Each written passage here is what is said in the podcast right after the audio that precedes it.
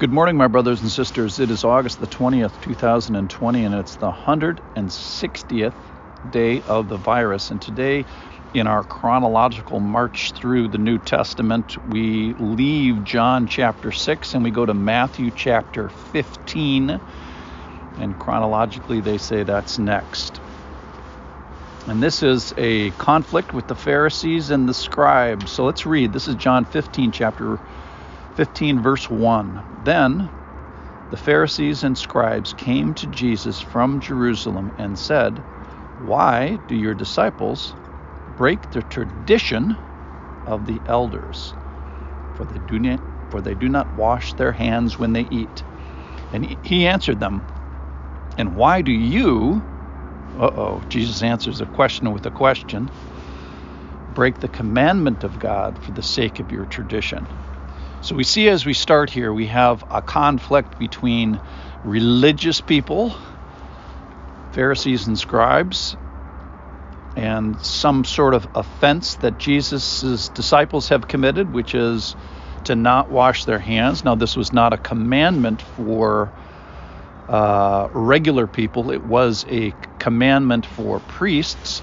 And uh, the idea was that they would be uh, ceremonial ceremonially clean, um, but it wasn't a commandment for the uh, proletariat, for the regular person.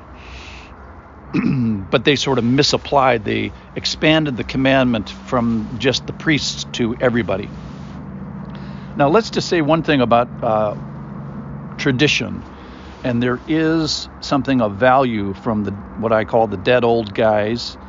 Um, but we have to recognize they're not Jesus, they're not the Bible. Um, so take them for what they're worth, but don't make the main thing uh, not the main thing, and don't make the not the main thing the main thing.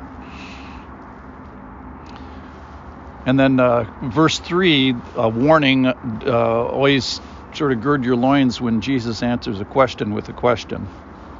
And then he's going to explain why he asks him this question about breaking the commandments of God. So he is calling these religious and righteous people lawbreakers, which is extraordinarily offensive uh, to them because they spend their whole lives trying to be, you know, perfect.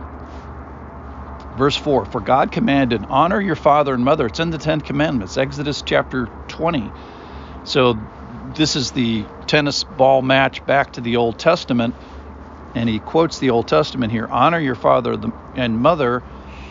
And in Exodus 21, whoever reviles his father and mother must surely die.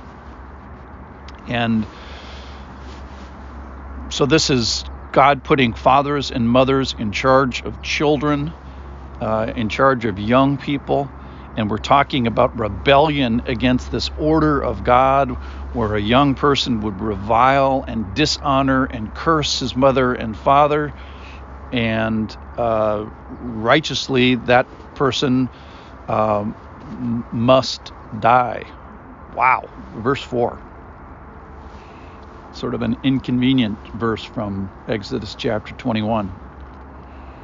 But you say, so this is the sneaky thing they're trying to do. But you say, if anyone tells his father and mother, what you have gained from me is given to God. So they had this principle called Korban, which is if I take this vow to God, then I'm not obligated to care for you. It's kind of like their sneaky way of getting out of the whole social security system of that particular society it's a rationalization at best.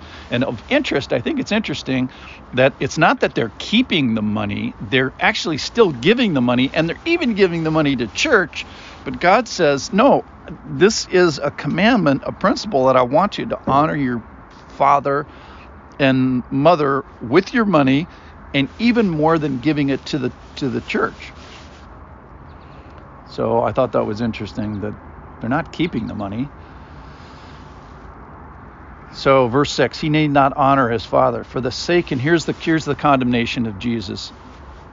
So, for the sake of your tradition, the tradition of men, you have made void the word of God. Oh no. And then, you hypocrites, Well, did Isaiah prophesy of you? So now he's claiming an, a prophecy from Isaiah in Isaiah 29 and claiming this and saying this prophecy is about you. And by the way, it's not a very good prophecy. Verse 8 This people honors me with their lips, but their heart is far from me. In vain do they worship me, teaching as doctrines the commandments of men.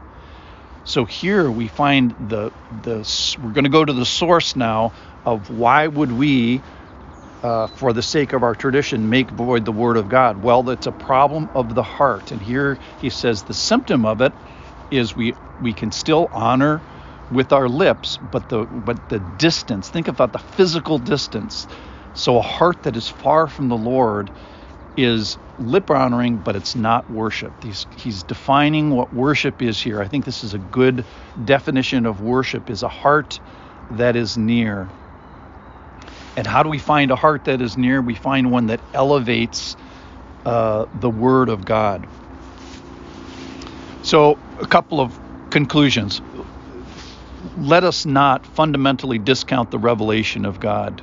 God clearly says, Exodus, top 10 commandments, uh, do this. And they're saying, well, I got a better idea this is the way I think this should be done, and it's elevating the principle of man above the revelation of God. Just it's a bad thing.